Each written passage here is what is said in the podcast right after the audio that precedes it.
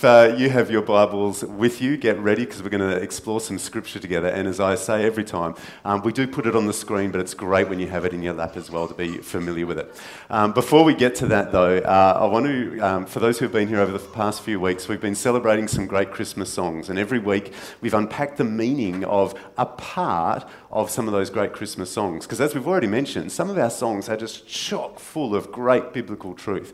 Uh, so we've picked a, a, few themes out of a couple of songs. I wonder if anyone remembers what the songs are that we've done so far in December.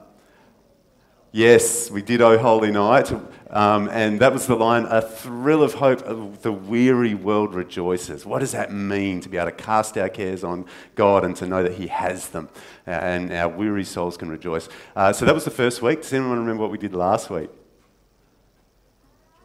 Joy to the world. Well done. Joy to the world. And the line particularly uh, no more let sin and sorrows grow or thorns infest the ground. He comes to make his blessings grow.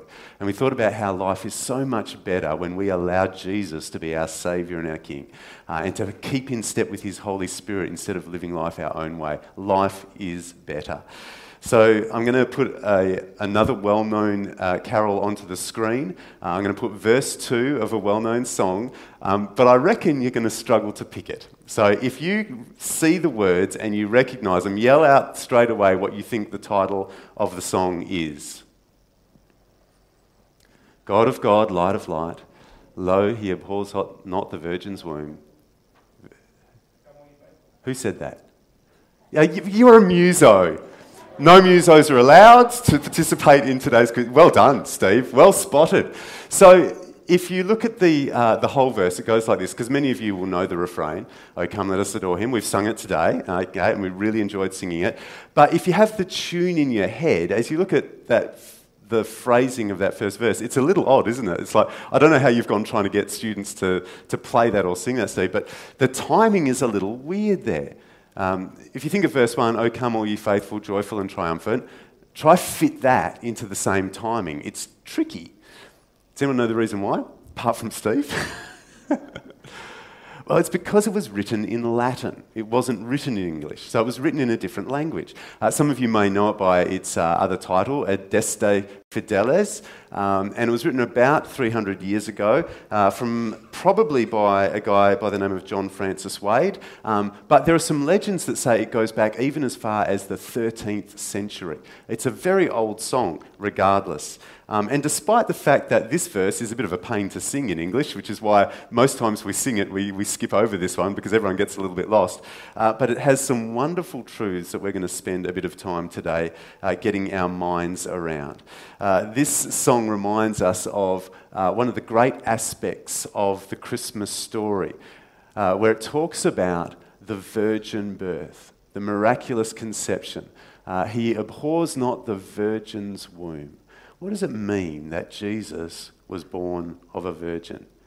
Is it possible?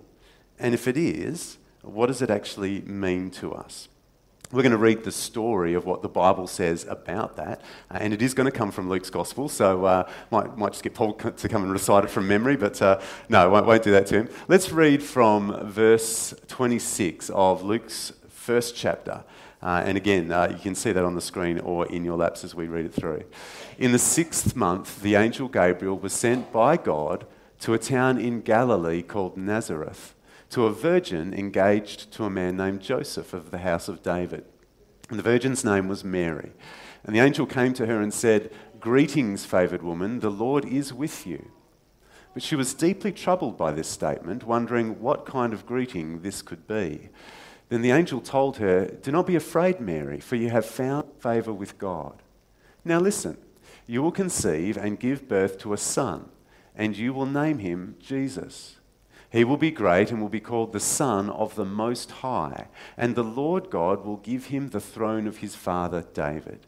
He will reign over the house of Jacob forever, and his kingdom will have no end. Mary asked the angel, How can this be, since I have not had sexual relations with a man? The angel replied to her, The Holy Spirit will come upon you, and the power of the Most High will overshadow you. Therefore, the Holy One to be born will be called the Son of God. And consider your relative Elizabeth. Even she has conceived a son in her old age. And this is the sixth month for her who was called childless. For nothing will be impossible with God. See, I am the Lord's servant, said Mary. May it happen to me as you have said. Then the angel left her. So the story is fairly clear, isn't it? The Bible spells out very, very clearly uh, what is going on here. Jesus had no earthly biological father. Uh, there is no doubt the intent of the passage in communicating that truth to us. He was conceived through the power of the Holy Spirit. Now, that simple idea has created loads of controversy ever since the occurrences in history. Uh, and those controversies have existed both outside the church and inside the church as people have grappled with well, what does this really mean? And can it be relied on to be true? So, what we're going to do today is we're actually going to look at some objections to just taking that passage at face value, some objections to believing in this thing called the virgin birth of Jesus. And as we do that, there are three that we're going to step our way through. First of all, and we'll spend most time on this one, is the idea that the story was made up after the events in order to give some legitimacy to uh, both Jesus and Mary. For Mary, for somebody who was in a very awkward situation and had to make up a story to kind of make it okay. And for Jesus, uh, the idea of let's make him really, really special. So the story was made up to either make Mary or help Mary get out of trouble or to make Jesus somebody really special. That's, that's one common objection to the story of the virgin birth. A second objection that has been uh, raised right through history is that the story is actually blasphemous. This idea is an offence against God, and we'll unpack some of what that means. And the last one is that the story is unscientific. We know how these things happen, and it doesn't happen like that. Uh, so, what do you do to people who believe that this is just not a, uh, something that could happen?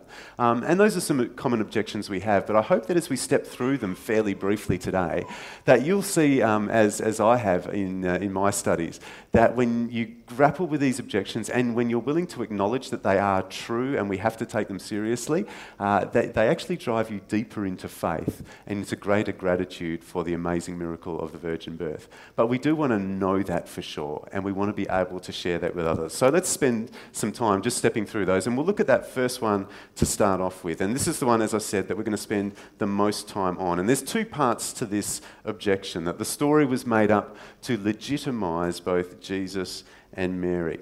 The first is what Mary might have done with this very awkward reality of she's finding herself pregnant, she's not yet married, that's scandalous. Um, what am I going to do about this? The second one is what might have happened later on in history as Jesus' followers are looking to really promote him and grow this religion. How can we make Jesus really, really special? What's really going to get people's attention? So the idea is that a story was made up by both groups by Mary initially, by his followers later on, and we're going to spend some time kind of debunking that idea. So let's deal with Mary first. Let's give some sympathy for the people who think that this might have happened, that Mary might have made up a story. Because if it is true that she found herself pregnant in that society, that was a huge problem for her, as it has been for many mothers throughout history. Tragically, mothers have often not received the support they need in those moments. What they've received is condemnation and judgment. And in that society, the thought is maybe that's what she was um, fearing, and maybe that's what she is trying to escape by making up a story to explain how she's gotten pregnant. Mary's well being in that society really did depend on her being married and having children. And you read that into so many stories in the Bible for the heartache of women who were not able to have that as their story in life, how difficult that was for them. We know from Matthew's gospel that Joseph was a righteous man who was not inclined to marry somebody who had been promiscuous. And we read in Leviticus chapter 20 that the penalty under the Mosaic law for being unfaithful to the partner that you were betrothed to was death. So, from that point of view, Mary was in a very, very difficult situation finding herself pregnant. So, what's she going to do? And some might argue that coming up with a story about being impregnated by God might be some way, maybe it's a slim chance, but might be some way of her getting out of this predicament that she finds herself in, maybe redeeming this terrible situation. Now, Nazareth, where Mary lived, was in an area that was surrounded by Greek colonies. Um, Alexander the Great had come in, he'd conquered the region in about 332 BC. So, for several centuries now, there'd been these Greek communities, and there are a number of Greek myths about uh, people being impregnated by gods. Uh, for example, one of the founding stories of Greek culture is the story of Perseus whose father was supposedly Zeus, who changed himself into a golden shower of rain uh, and rained down upon a princess named Danae, making her pregnant. And speaking of Zeus, there was also another story. He got up to a bit, old Zeus, um, of where he threw down a lightning bolt uh, that impregnated the mother of Alexander the Great the night before she was uh, married to King Philip of Macedon. And so Alexander the Great wasn't actually King Philip's son, he was the son of Zeus, and that kind of lent a bit of aura of greatness to his story. So you have, uh, in both cases, these heroic figures who have apparently been fathered by gods. And those stories are very common in the regions surrounding Nazareth. So you've got probably an awareness of those stories. You've got uh, a young lady who's finding herself in a very terrible situation, not sure what to do about it. Uh, you've got a whole community who is eagerly awaiting a heroic figure to come and save them. The Jews were waiting their Messiah. And you can see how all of those factors might come together, and Mary can kind of go, you know what? I'm, I'm going to give this a chance. I'm going to roll the dice. Maybe it's going to come off, and I won't be in real trouble here because I'm finding myself pregnant. Now, the only problem with that theory is that historically it just doesn't make any sense when you actually get to know what was actually going on in history at that time. Uh, for example, we know that the death penalty that Leviticus 20 uh, prescribes for uh, unfaithfulness, um, that wasn't being enforced in Jewish culture at that time in history. There were some very, very infrequent examples of it happening at various times. Those were usually very politically charged situations uh, involving succession and priestly stuff and all that kind of stuff. None of those factors were present in Mary's case. And even if they were, the Romans had outlawed uh, the the death penalty, except in a very small category of cases, which were basically religious offences, offences against the Jewish temple. In those cases, the Jews had been permitted to put some people to death, which is an interesting little fact to file away. But uh, in terms of capital punishment for adultery, that simply wasn't on the table at the time. Um, but the interesting thing about that is you think about what would have gotten Mary in trouble. Would being pregnant without being married have got her into trouble? Yes, it would have been pretty awkward. It, it would have um, caused a whole lot of relational tensions. And you can imagine how her parents would have reacted, how Joseph would have reacted, how Joseph's family would have reacted, how the community would have reacted. There would have been undoubted stigma, even if there wasn't the threat of such a, a terrible punishment as what Leviticus 20 outlines. Um, but there were worse things. Um, in fact, um, at that time in history, it wasn't all that unusual for people to find themselves in situations like Mary found herself in. In a similar way, you might look at society today and realise that, yes, there are many, many different ways that families form today. It was a bit like that in that era in history as well. So it's not as though it was completely unusual, unexpected, unheard of. It's not as though people hadn't had to deal with this kind of stuff before. It was happening, it's always happened. We know that. Um, yes, there are times in history where those things have been swept under the carpet, but actually, most people realise that that stuff happens.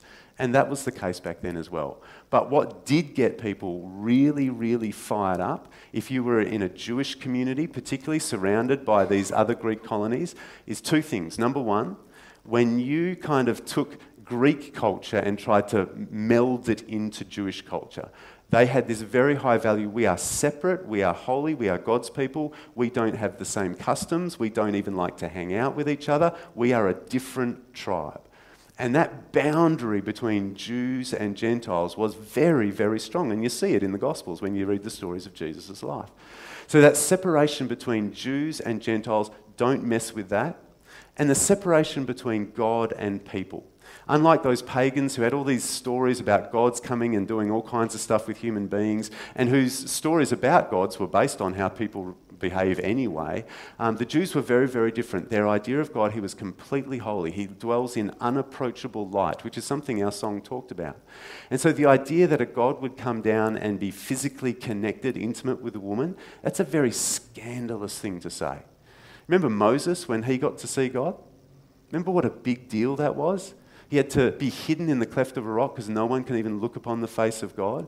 Um, so the idea that God would be intimate in a person in a way that would impregnate them, that's a scandalous thing for a Jew to think about. So the idea that Mary made up a story to get out of trouble, and the story involved some stuff which was remarkably similar to some Greek legends uh, and Roman legends involving Zeus and Jupiter, and also involved God becoming very, very intimate with a human being. Both of those things were far greater offences to Jewish people than the idea of becoming pregnant out of wedlock.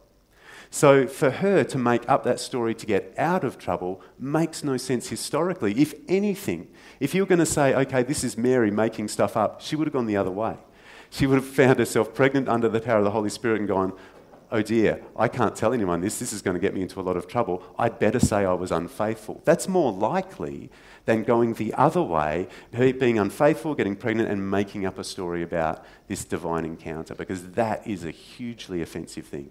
So the idea that Mary made up this story to legitimize her experience, it just doesn't wash historically. And we see that from the way the Gospels play out. But what about Jesus' later followers?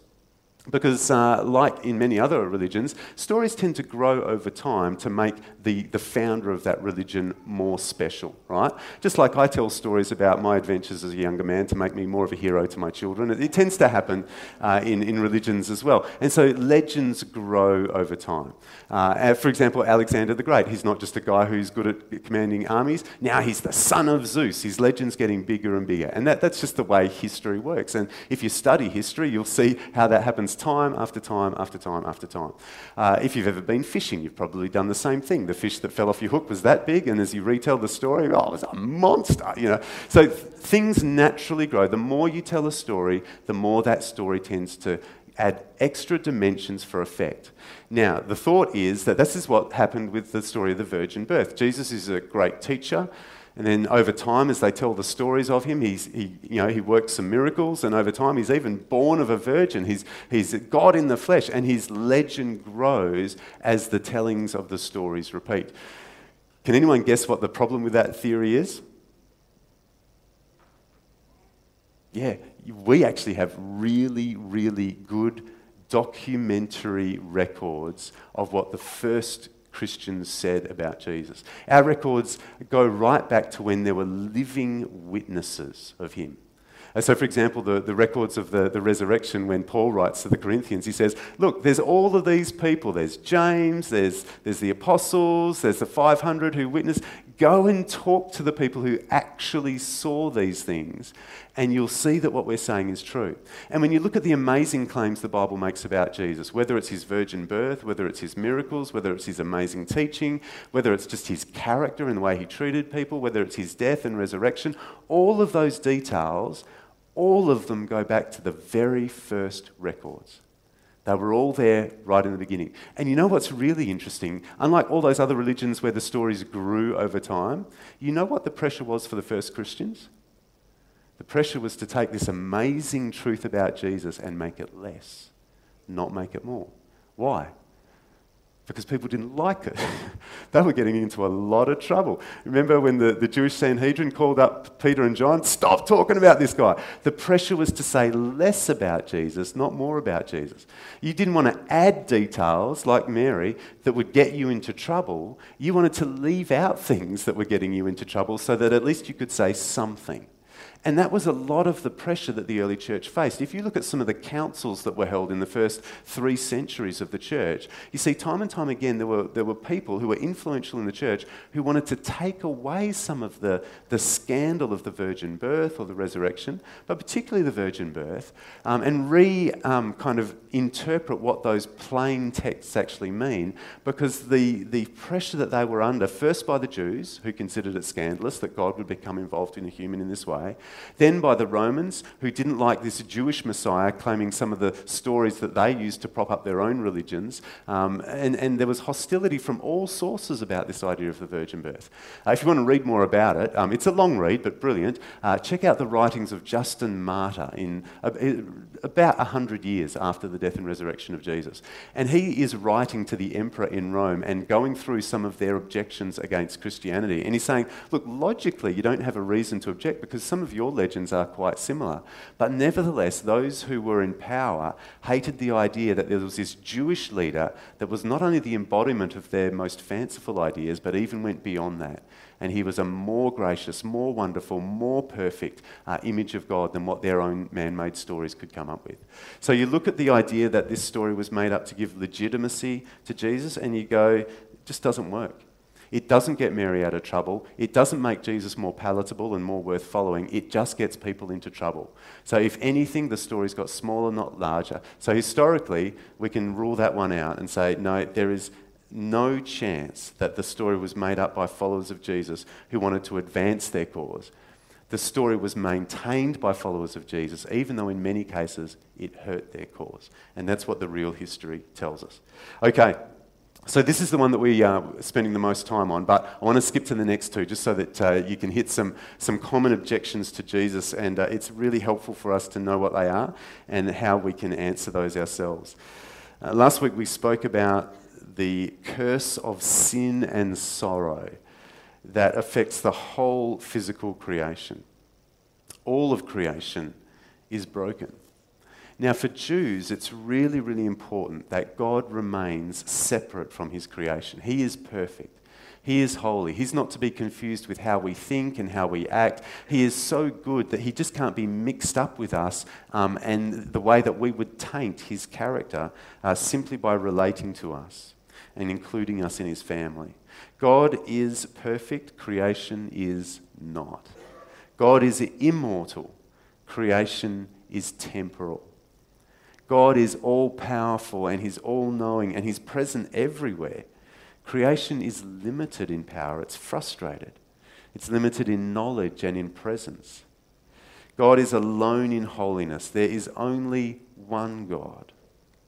And think about the story of the virgin birth the first thing you're saying is that this one true God exists in several persons. You're now talking about a Father, a Son, and the Holy Spirit. Luke's account mentions all three of those as being part of the story of the virgin birth. And the Jews rightly hold to the fact that there is one God who is simply identified as I am who I am, a name that is so important, so holy to them, they won't even say it. They'll refer to him in other ways. So uh, the idea that the, the, the, this one God is actually multiple people, for a start, that's difficult for a Jew to accept. That God would identify in three persons rather than just one. To say that he would become part of his creation is to make him less. He is holy, he's above it. How could he be part of it? How could he be part of this fallible, uh, corrupted, created order? And obviously, God the Son becomes very vulnerable, uh, dependent on a human mother for everything. You're going to say that the holy, creator God who spoke the universe into being becomes dependent on a young human girl for his very existence? And not only that, even the father becomes vulnerable. Who's had a child either through adoption or biologically? You know what it's like to become vulnerable in that moment. You're not independent. You can't do what you want anymore. You are tied in a way that you weren't tied before. Uh, you've become vulnerable to that child. And that's how it was for God the Father. He became vulnerable in a unique way when Jesus became human, when the Son became one of us. When Jesus took on humanity, that had an impact not only on him, but on his Father as well. It cost him. It tied him to humanity in a way that it was not possible for him to remain separate anymore. So for a Jew, that's really hard to accept. God is meant to be remote from us. We're not meant to have any power over God. God can do what he likes. But in the story of the virgin birth, no, God is tied to us and he's dependent on us in a strange way. And it's not just the Jews who struggled with this. There are people we refer to as the Gnostics, and they had this idea that everything physical was, was evil and spiritual things are good. And so, in order to become more good, you've got to become less connected to this physical world and more kind of spiritual. The idea that God would leave the spiritual world and become physical just doesn't make sense. It's offensive to them. So, both for Gnostics and for Jews, for anyone, including Christians who emphasize the holiness of God, sometimes we struggle with this idea that God became human. He became one of us. It actually feels a little bit blasphemous. It points us not to a God that we have to leave this broken world to encounter, but it points us to a God who is here with us. He's redeeming us, He's healing this broken world, and will one day finish the job. And for those who are willing to receive it, this truth of the virgin birth doesn't make God less because what is perfect became part of this imperfect world. It actually makes him greater. It shows his character more clearly. He's even more worthy of our worship.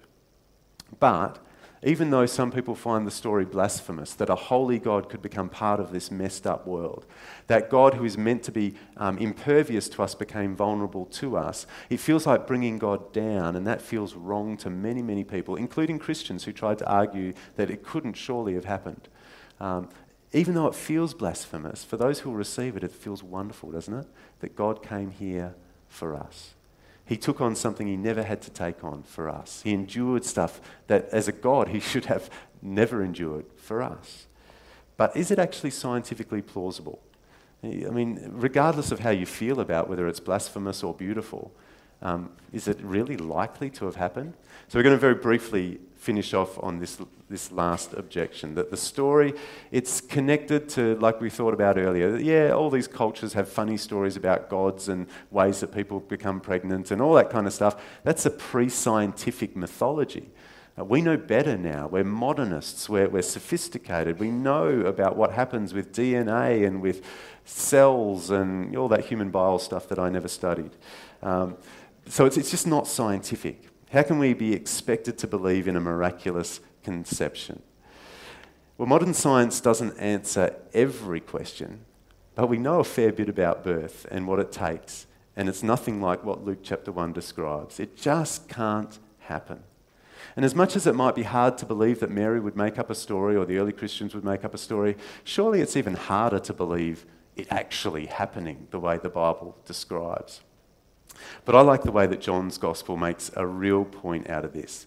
If you only had Luke or Matthew's description of the story, you could be forgiven for thinking that Jesus wasn't pre existent, that he was created in that moment in a very unique way, but created nonetheless. But John tells us that the, the story of the virgin birth is even more amazing than the idea of God creating something in a way that no other human has ever been created. It's even better than that. Because as Hey, hey. There we go. Because as it says, in the beginning was the Word. The Word was with God, the Word was God. He was with God in the beginning. All things were created through Him. And apart from Him, not one thing was created that has been created. Our very uh, our song earlier reminded us, uh, verse two of "O Come All Ye Faithful." Lo, He abhors not the virgin womb, um, and it's not just the fact that God created something in a virgin.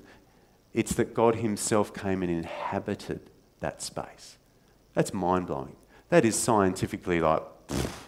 So you're telling me that a, a being infinitely powerful who can speak a universe into being, uh, who can sustain a universe, as the book of Hebrews tells us by his mighty word, a being so complex comes and inhabits a couple of human cells and, and is programmed into that DNA somehow. I mean, that, that's just a fanciful concept to think about, and yet John's gospel very clearly says it. In fact, if you go on further to verse 14, it says, The Word became flesh and dwelt among us.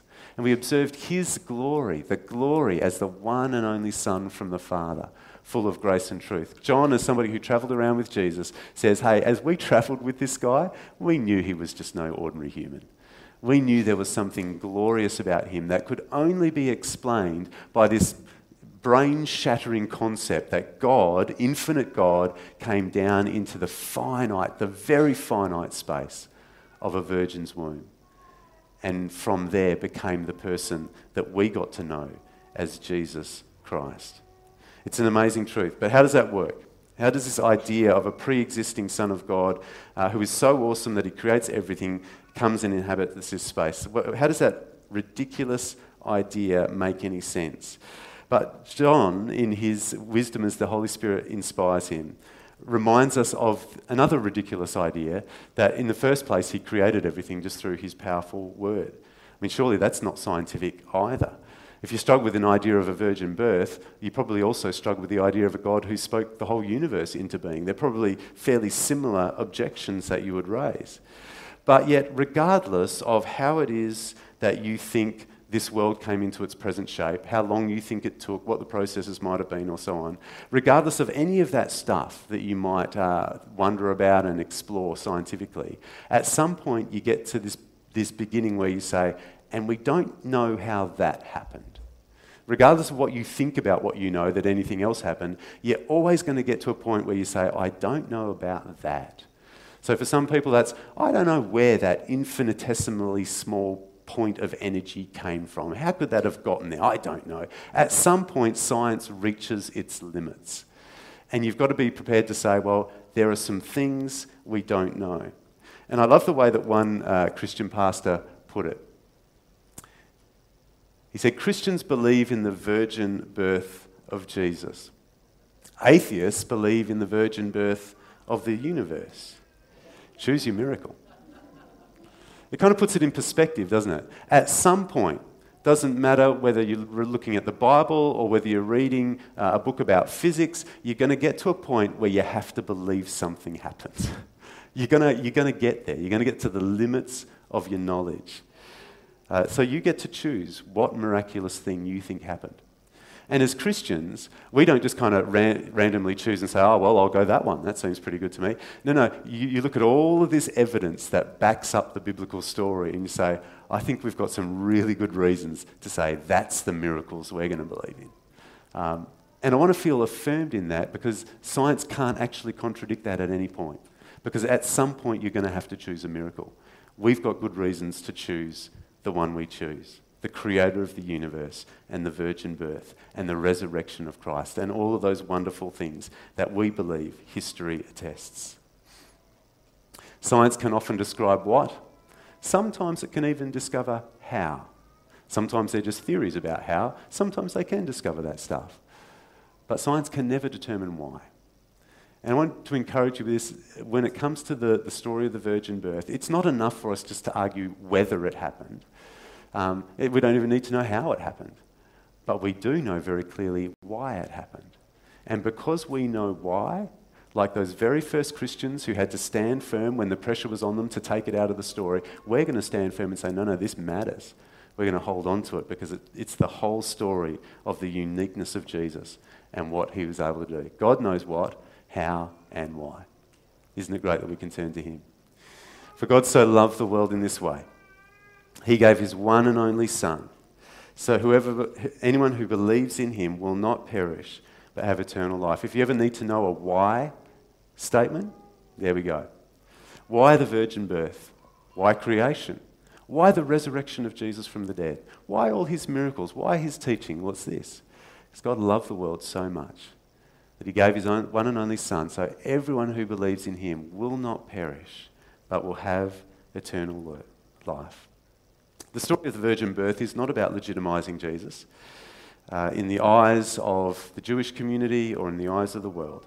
It's not about legitimizing Mary as his mother. It's not blasphemous, it's actually really quite beautiful. And it's not unscientific, it just operates in places that science can't go. And I hope that as you think about those three objections, that you're reminded of how wonderful the story is. It's a beautiful portrayal of God's grace that moves us to worship. The infinite creator of our universe became almost infinitely small and vulnerable and dependent and mixed up in the mess of this life. And he did that because he loves you and he loves me. And that's the whole story of the Bible. And I hope that you're affirmed in that today and that you have joy in sharing that story with others. Our song, oh, hang on. Whew, that was dangerous. I thought I had the song lyrics of uh, Come All You Faithful up there.